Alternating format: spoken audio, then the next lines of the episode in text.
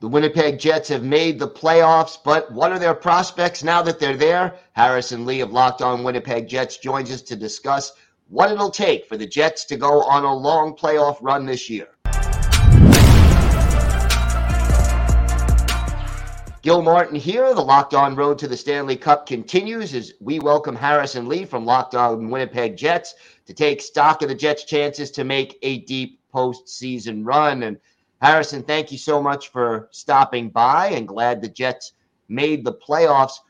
What do you think is the biggest storyline in Winnipeg now as the Jets get ready to start postseason play?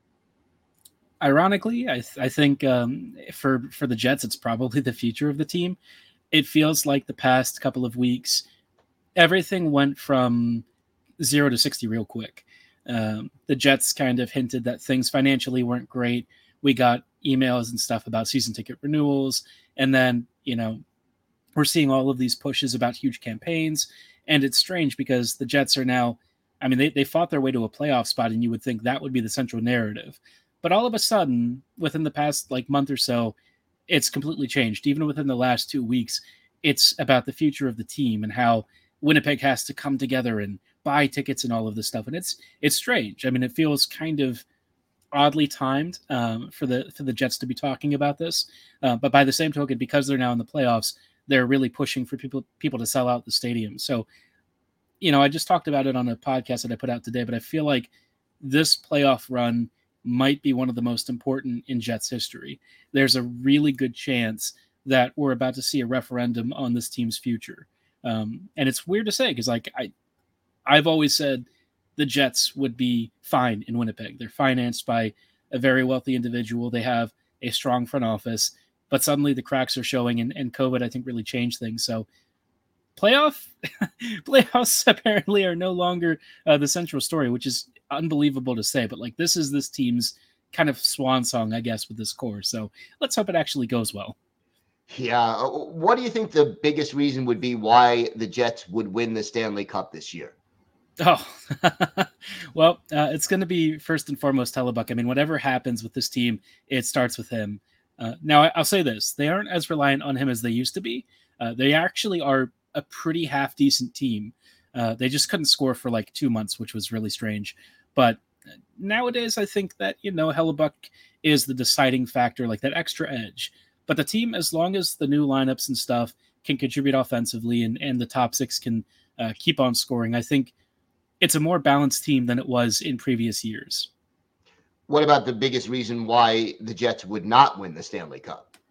Also, Hellebuyck. Uh, so the, the, Jets finishing recently has kind of been a little turbulent, to put it lightly. They have some of the worst finishing uh, out there. They have a very bad power play, and so Hellebuyck basically has to be perfect. So when I say he, you know, he might not be the he might be the reason that they get eliminated. It's not because he'd be poor.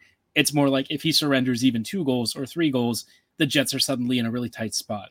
Now, I'm hoping it's not that dire and I'm hoping it's not going to be that big of an issue. But by the same token, with how the Jets have been over the past three months, it's it's a little bit nervy. Any prospects that the power play will improve in the playoffs? oh, how I wish. Um, they, I mean, they put Ehlers on the top unit, which did help. But the problem with Ehlers um, being the solution is that philosophically, what the power play does is the core problem. Ehlers kind of forces them to speed up stuff because he's always making crafty passes. He's skating quickly around the perimeter. But the moment he steps off the ice, they all just kind of stand around and wait for things to happen. I've never seen this power play look so dead, to be honest. Um, and so I, I think that that is a big enough problem to where I don't know if it's going to resolve itself. Uh, Ehlers is going to force some things to work, and already we have seen at least a couple of power play goals. But um, overall, I, I, I don't see that unit like drastically changing. Who is the key player to watch on the Jets as we start the Stanley Cup playoffs? Ooh, this one has to be Ehlers. Uh, I think ever since he's come back to the lineup, he's been one of the most creative players. But even though he technically gets as many shifts as everyone else does in the top six, uh, his time on ice distribution is super weird. He plays like 14 or 15 minutes a night, which for a player of his caliber, I don't care how many shifts he gets. If you have to double shift him, just do it. That dude needs to be on the ice constantly. He's our most important player that's not named Hellebuyck. Um, and he is a massive difference maker. I guess if you're looking for one other option, it'd be Scheifele. I think Mark is finally looking motivated again. Uh, the funny thing with Scheifele is like a lot of people don't understand. If he is motivated, he's basically as good as you know any center out there. MacKinnon, um, not not maybe Matthews level, but somebody who is still a dominant attacker.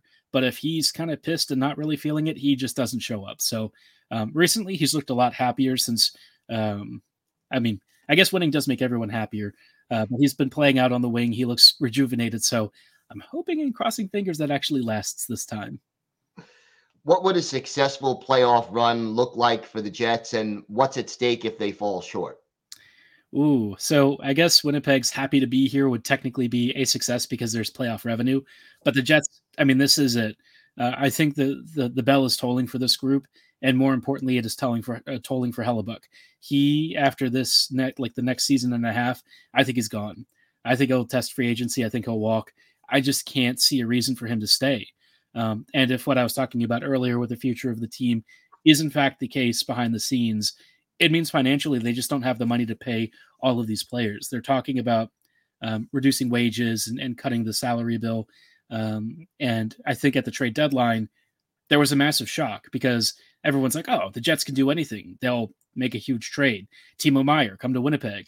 Um, any number of other top scorers come to Winnipeg. And all we got was, as much as I love them, they're not Timo Meier, you know, Niederreiter and Namestnikov. They're great role players and depth players, uh, but I think it was a huge wake up call that the Jets were saying, we don't believe in this group and we're not going to spend the money to. So, um, yeah, things are are increasingly concerning, uh, especially on the back end. I guess um, the second part was like if they fall short, if they don't do well, you know, I, I I'm really struggling with the question because I feel like the Jets have accomplished what they set out to do in making the postseason, and I don't know what their metrics for success or failure are.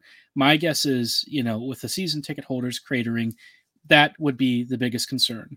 Um, I, I, think the Jets financially are are struggling more than they let on, and you know, on top of the small market and all of the factors that kind of come with it, a crappy playoffs means that I think even fewer people are renewing tickets. Uh, we've had one of the lowest average attendances in Winnipeg over the past like decade that the team has been there, and you know, for a team that is like live or die by attendance right now and ticket sales, that simply cannot happen. So it's it's it's a really high pressure situation. I think it's a story that's going to really start taking shape um, in the in the broader hockey media over the next couple of seasons. And you know, if this continues, I mean, the Jets might legitimately be relocated again. Hmm. Wow. Well, I hope it doesn't come to that. Harrison, thank you so much for joining us. And that does it for our Winnipeg Jets preview here on the Locked On Road to the Stanley Cup. Be sure to subscribe to or follow Locked On Winnipeg Jets for free on YouTube or wherever you get your podcast. The Locked On Podcast Network, your team every day.